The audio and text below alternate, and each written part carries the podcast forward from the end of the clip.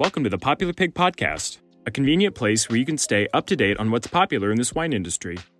By listening to Popular Pig, you will receive invaluable information on the latest trends, news, and research from various experts who guide the global pork industry. Popular Pig is brought to you by SwineTech, the award winning creators of SmartGuard and PigFlow. To learn how PigFlow can help you streamline your workforce and reduce piglet and sow deaths, visit swinetechnologies.com. Popular Pig is also made possible by Johnsonville Foods, Swine Robotics, SwineWeb.com, and Innovative Heating, the manufacturers of Hog Hearth. Welcome to the Popular Pig Podcast. My name is Matthew Rooda, your host for today's episode. Today we're going to talk about breaking down the silos of the pork industry. And joining us is Dr. Casey Bradley. Welcome, Casey. Thank you, Matthew. How are you doing today? I'm doing good. It's good to have you here. We talked at the survivability conference about how we both needed to be on each other's podcasts, and this is going to be a ton of fun because we got some great topics to hit today. Definitely. I'm looking forward to it.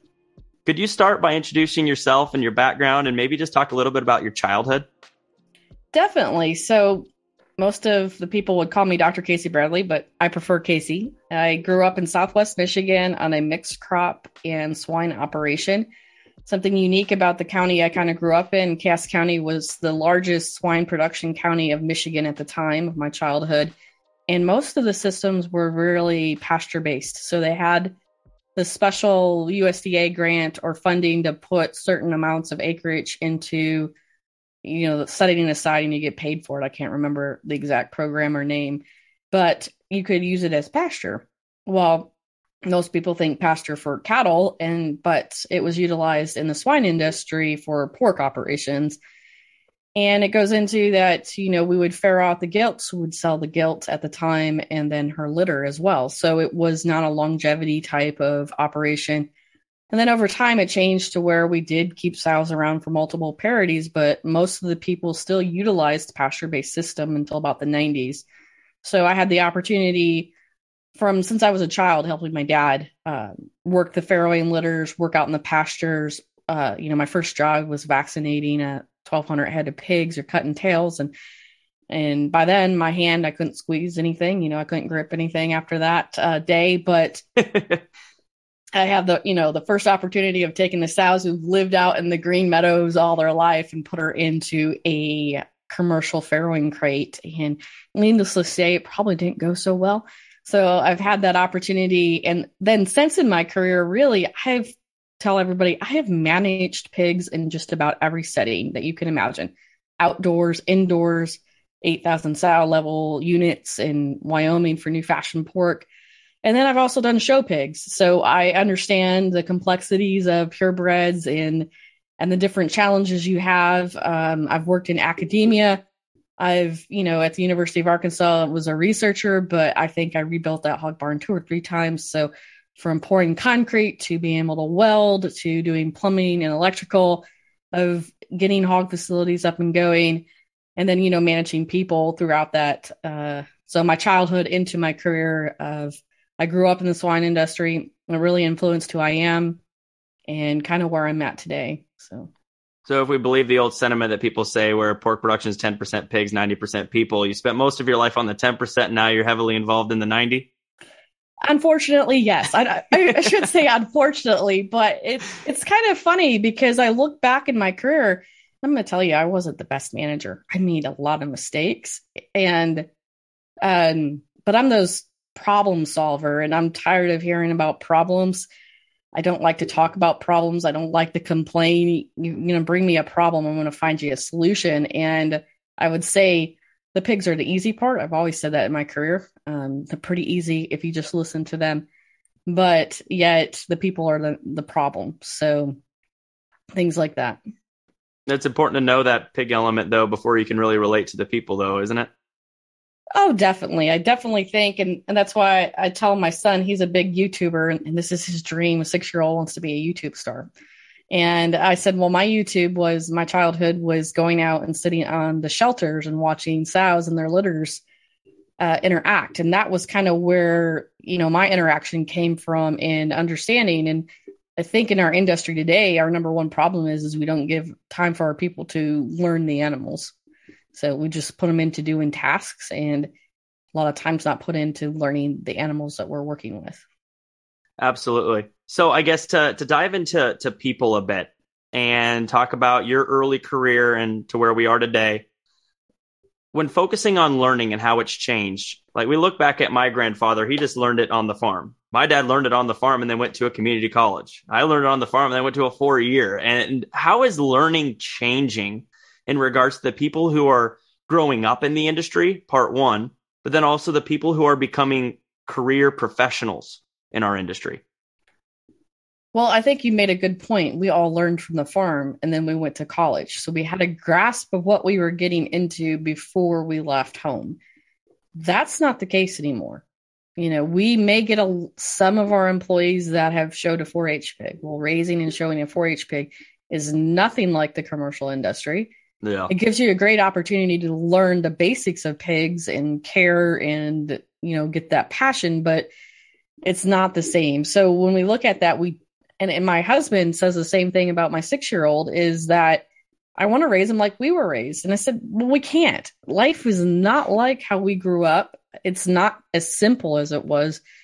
And the fact that he has so much different information coming to him at different angles, he's definitely learning differently than we did. And I've made a comment about my child versus me. I think even the younger generation, because of this constant connection and the information, even as a three to six year old is receiving, they tend to have more compassion. They, I think they see things differently than even we did growing up.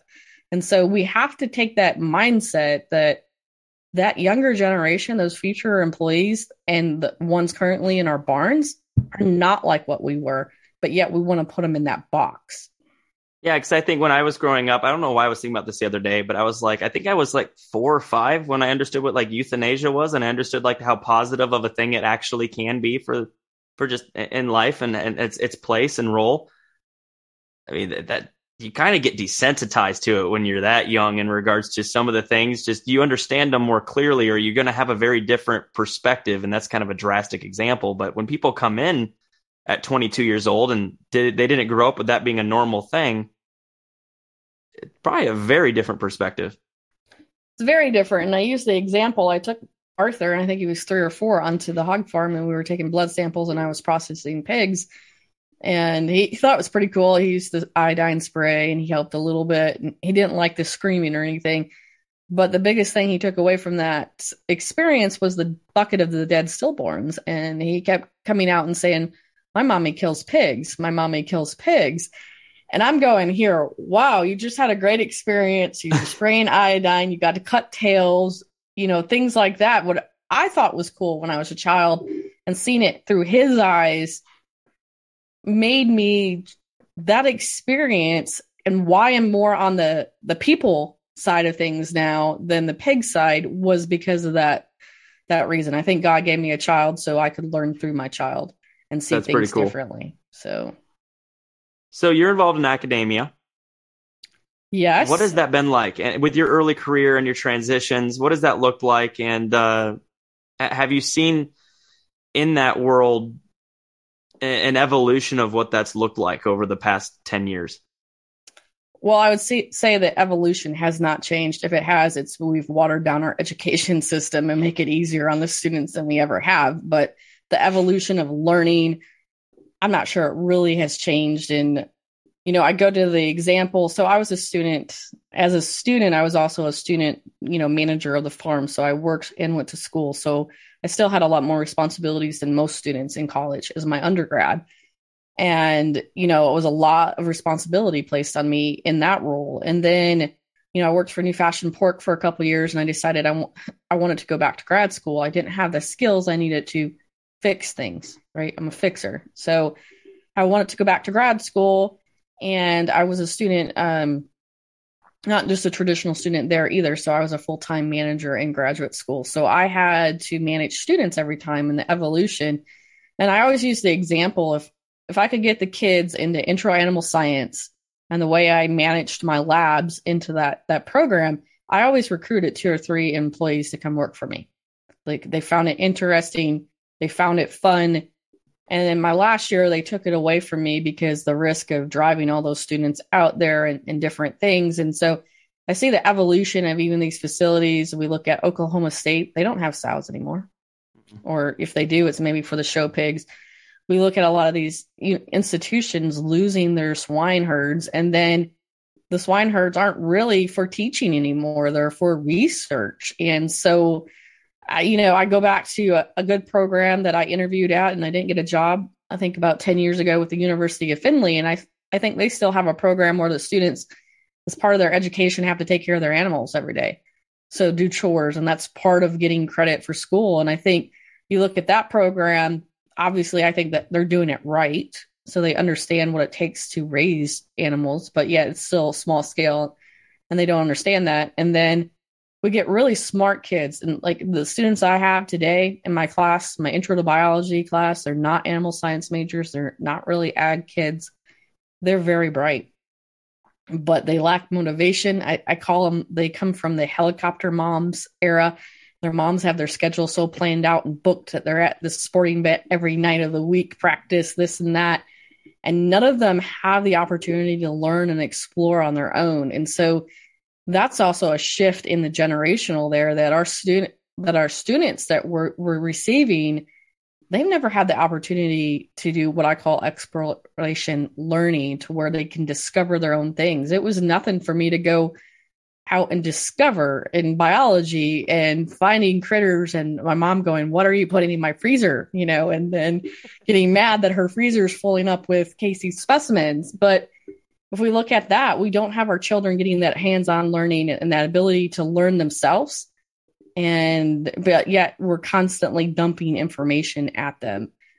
But yet I can tell you they're very great young people and they're very very intelligent. They just learn and do things differently than what we do. Yeah, no, it's interesting when you look back and everybody probably has a story that relates either to them being more scheduled out as a child or a little bit more free formed as a child. I, I, grew up very scheduled, and then uh, I had a younger brother who needed to be homeschooled, and I had a younger sister who was who was really young. And so by the time I got to high school, I got my learner's permit at 14, and I was pretty independent, but not necessarily by choice. I was kind of you know jealous of all the other students whose parents would do their homework or help them with their with their presentation. But then you grow up and you look back and you say, you know, those were some of the years where I had to discover what it meant to be on my own and schedule mm-hmm. out my own days. And so I think in a lot of ways there's there's all these unique perspectives. But kids in high school now with sports and everything, everything is so planned. Like you don't have hardly any free time anymore. My sister, it was every single day there was something scheduled. It's crazy. No, I agree. I had a very similar childhood to yours. You had to learn to be independent. You had to go work after school, sports, whatever. You had to plan around it. And now kids seem to be catered to to yeah. and and so when you think about that and we look at how we're going to be successful, our systems haven't changed in 30 to 40 years. Our management hasn't changed. Um, it just hasn't. It's just it. When we look at COVID and everybody's like the great revolution of COVID, and I'm like, what revolution? It was kind of how I was moving on, anyways, and it was just yeah. a wake up call for us to stay as a society that things maybe do need to change, maybe a different balance there. So when we look at this this this change, how has it been? How has gender been impacted by this, and how has onboarding been impacted, or or a change in the way that we're we're looking at at new students, knowing that they're not necessarily they're probably in a lot of ways smarter just because of how much has been pumped in, but they're not necessarily as used to being free form. They're they're much more scheduled. I mean, how is gender and all of that impacting the onboarding and, and recruiting process? So if we look at our demographics, and I don't have the exact numbers to cite it like everybody would probably prefer, but we know that the demographics of animal science students, for instance, is predominantly female now, and most of those are pre-vet. Where traditionally we were heavily looking at vet school, animal science, more of a male-based student population. So we look at that and then we look at that trickling out into our fields to say that we have a lot more females involved. Um, we have a lot more females involved in the middle management, but I still think uh, we have not been able to really jump that to say that we have in true leadership in our industry I don't have a lot of female examples yet that are truly leading that. And I want to make the audience clear I'm not a feminist. I want to be treated for my abilities. But I've also learned as a career driven woman that sometimes that path to CEO that I thought I wanted, having a child totally changed that.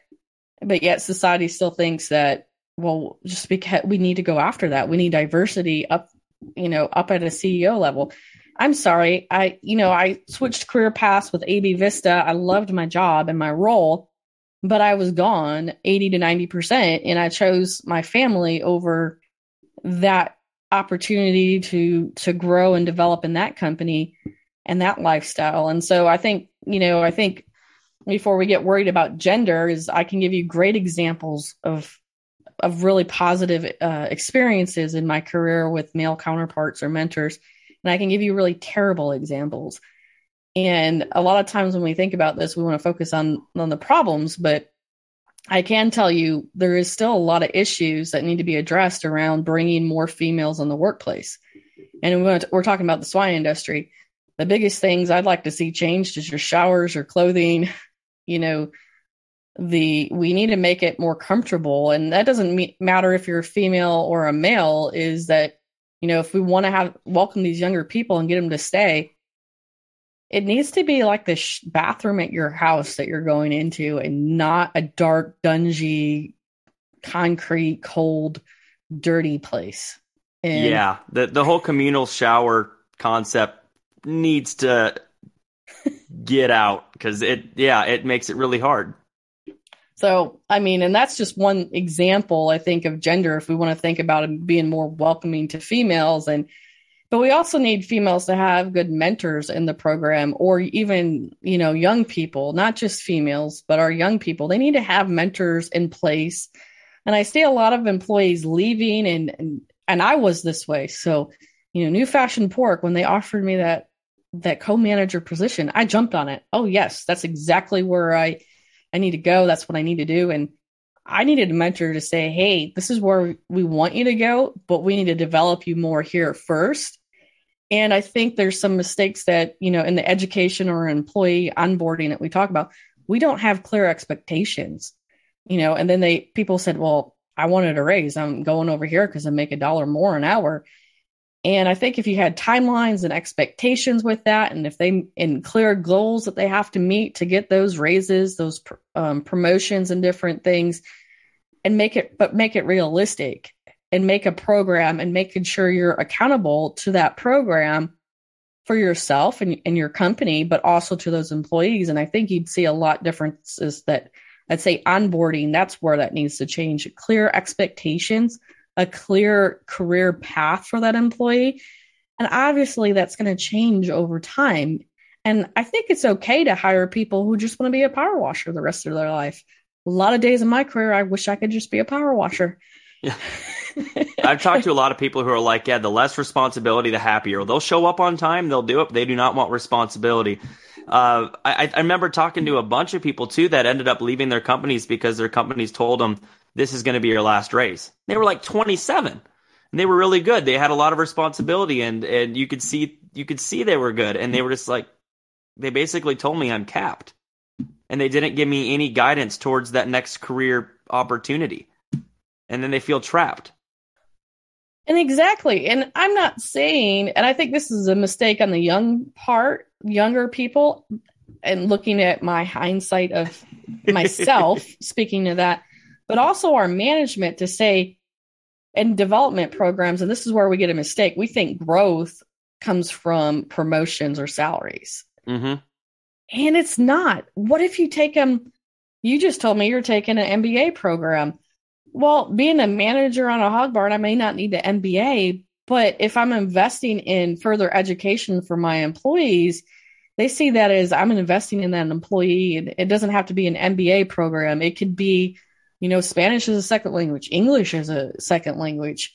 It could be learning how to, you know, program something. And, you know, as technology grows, getting more into computer coding or using how to use Excel more and different things. And I think that's also the mistake. People are thirsty for knowledge and learning. And and you know the other thing is a lot of these younger people purpose what is my purpose if i'm just here just to process pigs the rest of my life and i'm not ever going to make that extra dollar an hour i need to survive they're going to find somewhere or another job that either serves their needs for their family or finds them purpose Absolutely. and i think we could create that in the industry And what I mean in other industries too, masterclass is something that's like four hundred dollars a class. They offer it to their employees. Go ahead, pick any class.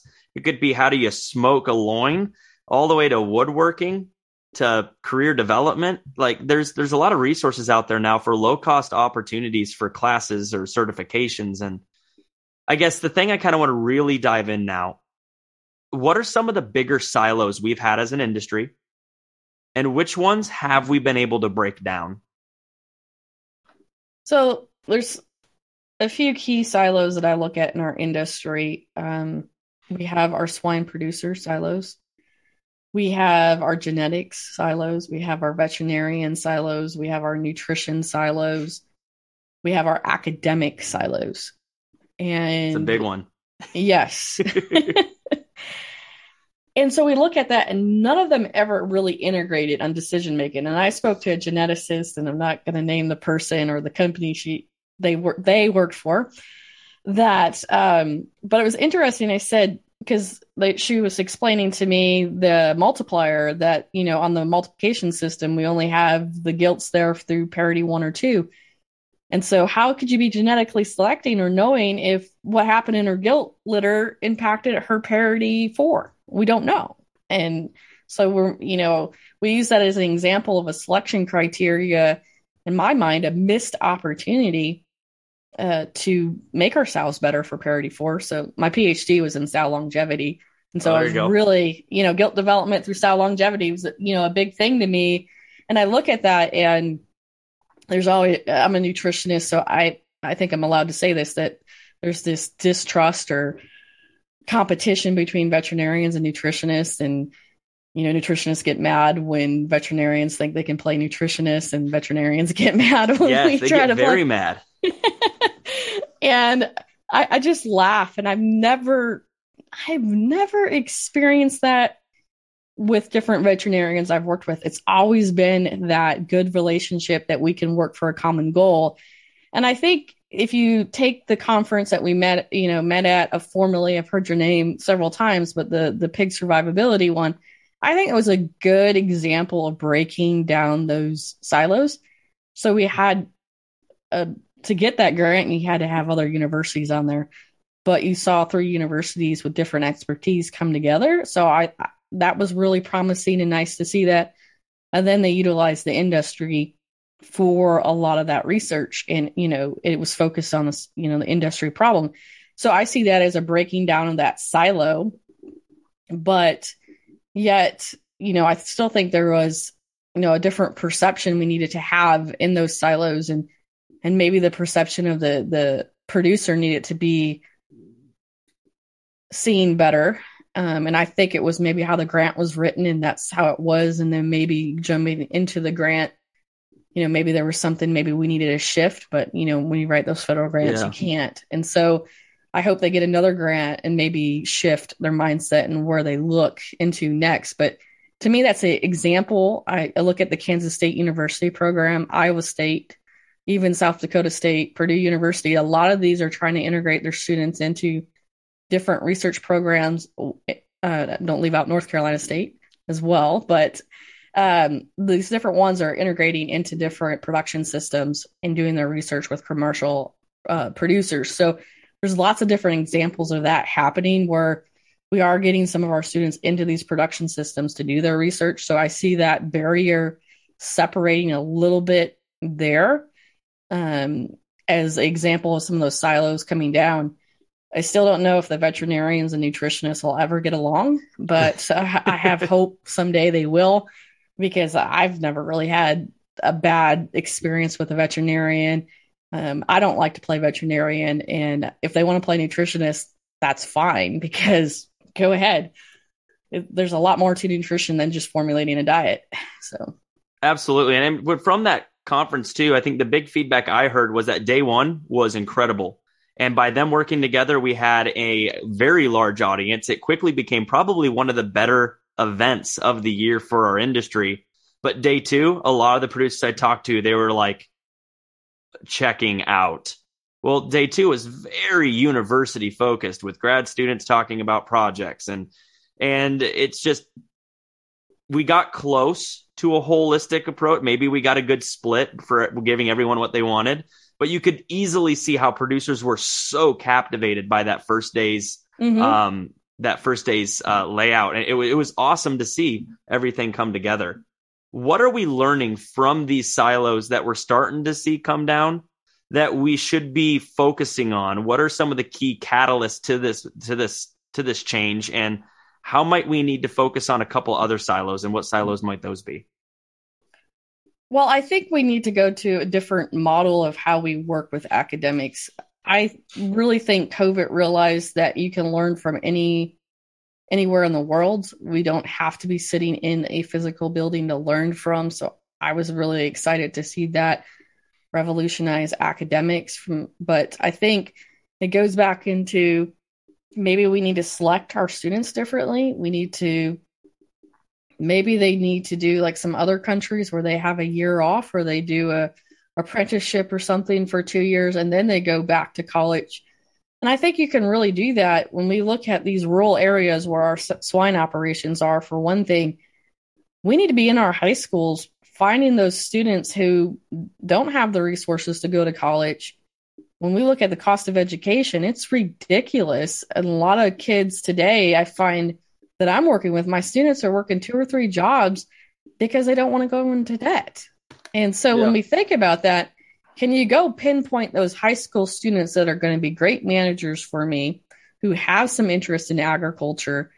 Can we get them to come work for us and figure out a way to pay them to get their bachelor's degree? So I think you know, when we look at a new employee development and recruitment, let's go to high school, find the students that we want and say, hey, we're going to pay you to go to college based on this contract. Um, and I think you would recruit some really great talent that way. But then I also see we do need a shift of how we're learning um, the traditional semester courses. I think you can learn a lot in four to six weeks in an intensive course and then use that rest of that semester to be on hog farms or if you're going into genetics or microbiology or something in the labs. And so I think there's some opportunities there. And then, you know, we look at the experiences students are getting is they're not getting skills in the classroom that translate into what we do on a daily basis. Yeah, very few. Very few. Here's a syllabus. Here's an assignment. Here's a protocol. This is exactly what I expect of you. It's not how the real world works. No. So um, there is some SOPs and things that we have to do, but it's really learning as you go. And so I think if we could take that learning and education system outside of the classroom, there is some core stuff they need to learn and memorize. But as I tell everybody, I have a PhD in Google. so, I mean, yeah. if I need to find an answer, I Google it, but at least I have the critical thinking ability to say if this this article versus that article is full, full, full of crap or not. So at least I know where I'm going to get my trusted information from. And so when you think about with the power of technology in our hands, Google it. Uh, and it, do we need to memorize all this stuff? But do we need to do more on critical thinking? And then, you know, we could talk another breaking down silos, the Pipestone system, the Carthage system, all these vet groups that are getting in the management uh, business. That's really transformed our industry. And I'm not sure if it's good or bad yet. I can't say that um, for my mindset of is that going to be the future success? But if you think about, you know, our number one problem besides people, it's the health status of our animals. And now, if you have veterinarian groups really tied into the management of those animals, is that's a good silo in my mind of being broken down and how veterinarians are changing how they manage and, and work in the industry. And I know it's about money and making money for them too, but you know, it, they do have a little bit more control on the day to day stuff that happens on these farms. Hopefully, that can maximize health and, and help that and prevent disease and things. But yet, sorry. Yeah, and, and with that, there's a varying group of management companies, and there's good Mhm. stories and bad stories. Mhm. And I think one of the bad stories that if you are a management company listening that is coming forward from companies that are outsourcing their management is the employees that are on those farms do not feel like they're as heard or as a bigger or as the same part of the purpose. They they don't feel as connected as an employee at like a new fashion pork, right? I know who I'm working for. I know what the purpose and the vision of the company is and what matters to us. There's a disconnect there on that purpose. And we tend to see some higher turnover rates in some of those scenarios. And so what does it mean to come in as a management company and not just focus on are we raising the pigs right, but are we getting these people bought into the core vision and philosophy of the management company as a whole? Do they see the long term impact? Wow. You said it, not me. But yeah, I love it. And I think that goes into management companies, or we look at the integrated system. And I, I use an example becoming out on my podcast. You know, I work with an integrator and I work with somebody who does backyard niche, niche pasture pork, and I have some independent producers in between. So I have a variety of customers that I work with and I serve. And we talked about the mortality issue, and I was really concerned with the model of 8% mortality was the high health system in Edison's presentation, for instance. And I'm going, wow, we had many flows that I was getting one and a half percent mortality, and we were celebrating because it goes back into the owner is in that barn every day. He's looking at his pigs every day. And I think that goes into these management groups or even the integration system of purpose. You know, it's easy to feel that in a family owned company. And you, you get that for working with New Fashion Pork. I got to see the owners. The owners came to our farm. It wasn't, and they would talk to me. It wasn't that I was just some farrowing technician working for New Fashion Pork even 20 years ago. And I know it's the same way today, working with that system as a customer in the past and having good relationships still with New Fashion Pork is that it's a it's a company, it's a culture.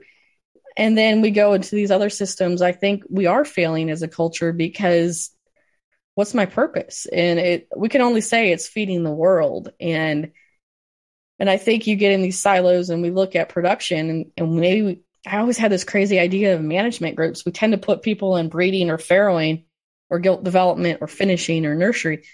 Could you set up a management system somehow that people would um, get to manage a pot of sows? Like if we can just work on the sow farm example, can they own a pot of those sows and they get to take care of those sows throughout the whole cycle? And obviously, depending on the ebb and flow of work, could they, you know, they would have to help each other out, right? But yet they own those sows.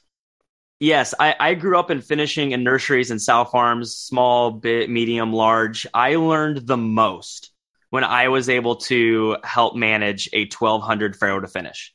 When I was able to be a part of the entire process from the moment I helped birth the pig to loading it onto the truck, that is when the passion for the industry and my understanding grew substantially. And it kind of add to the whole management thing again saying there are a lot of great stories as well mm-hmm. sometimes in these situations you have these employees who are working for an owner but the management company is managing Mm-hmm. well those aren't necessarily aligned i think sometimes the management company might assume that the owner is doing a great job of connecting with those employees and sometimes they do but sometimes the owners are pretty disconnected and if the owner's disconnected and the management's assuming the owner's driving the philosophy or the uh, the culture well, then there really isn't a culture and there's just a disconnect. And so understanding between the owners and the management companies, how do we need to make sure this relationship is driving a positive on farm culture just seems to be something that needs to be on the top of people's minds.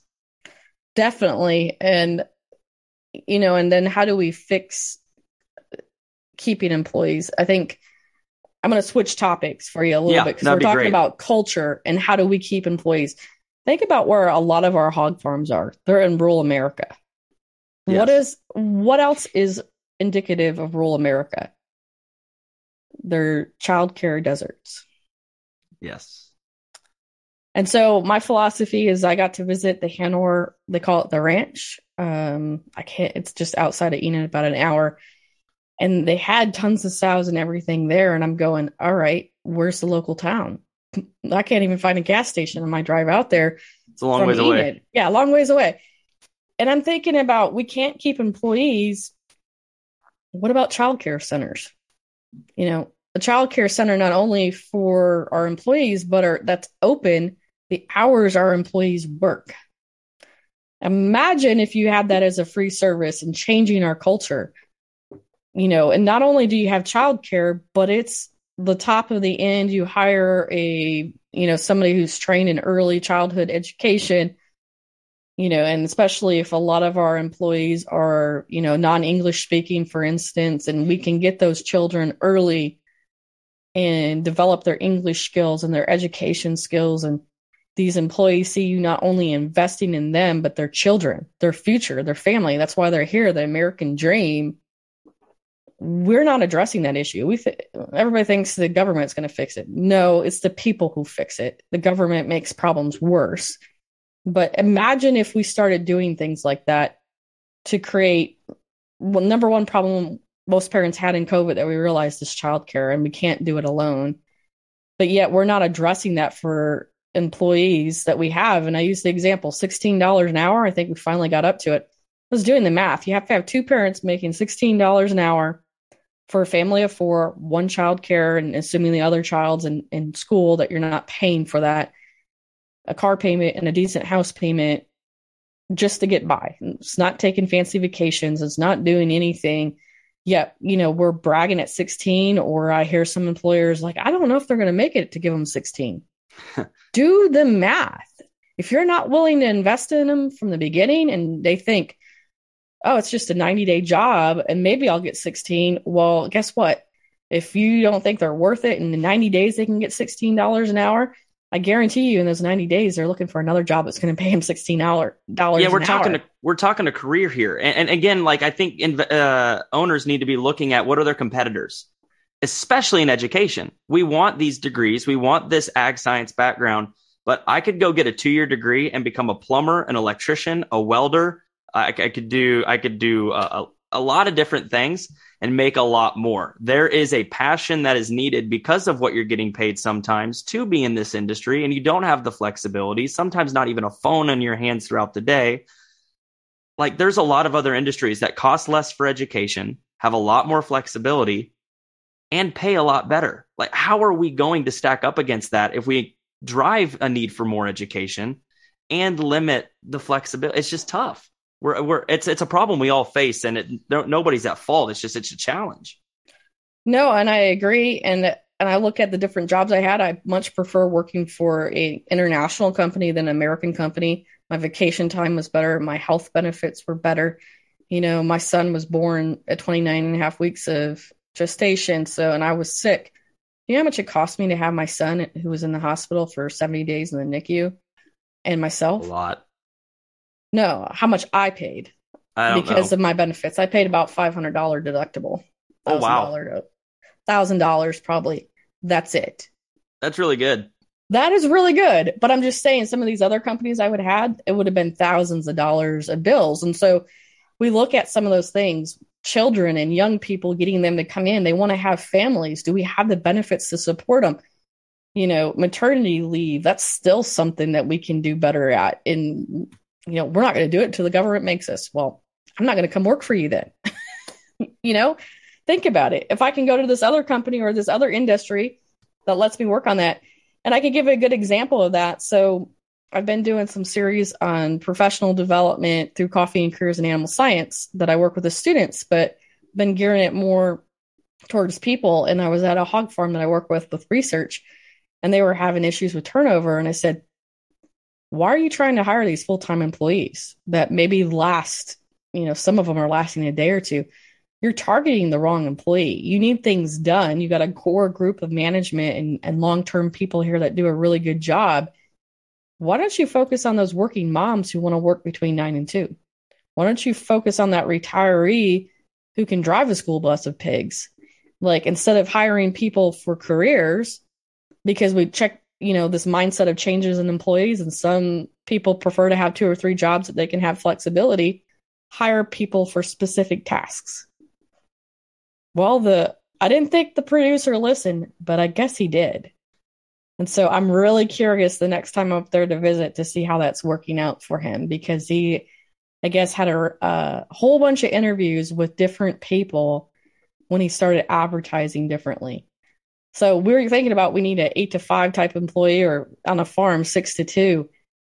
I'm just using that as an example that my light bulb moment to say we need to even think about the type of employee we hire differently. And is it more of a task employee? And how do you utilize part time labor differently and have your core management group that can have more responsibility?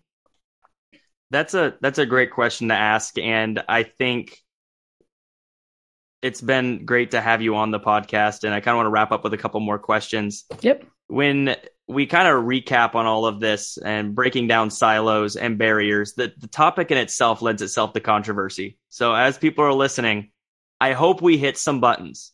I hope we hit something that at least asks, begs you to ask the question, am I doing this right? And if so, awesome. And if not, talk to people. The only way we're going to break down silos and improve is if we have communications together around each other's opinions and thoughts and experiences and I thank you so much, Casey, for offering some of your opinions and experiences.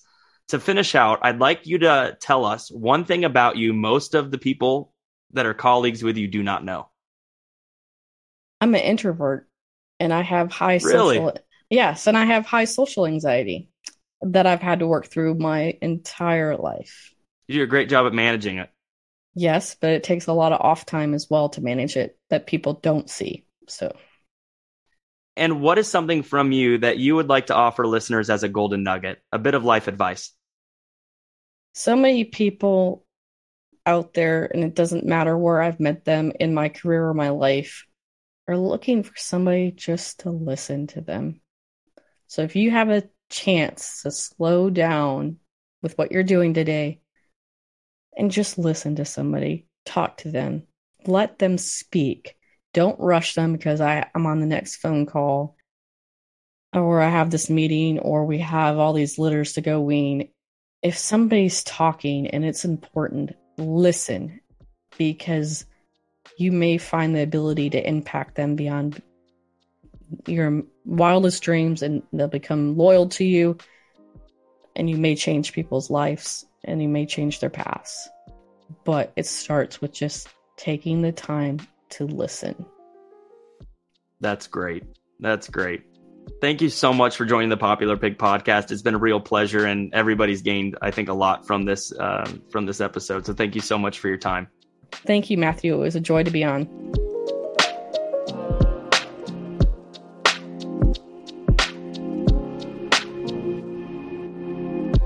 Thank you for joining us on this episode of Popular Pig.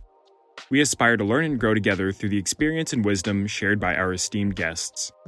If you enjoyed this episode, please share it with your friends and colleagues within the swine industry. For more information, please go to popularpig.com to receive updates when new episodes are available. Popular Pig is brought to you by SwineTech, the award winning creators of SmartGuard and PigFlow. To learn how PigFlow can help you streamline your workforce and reduce piglet and sow deaths, visit swinetechnologies.com.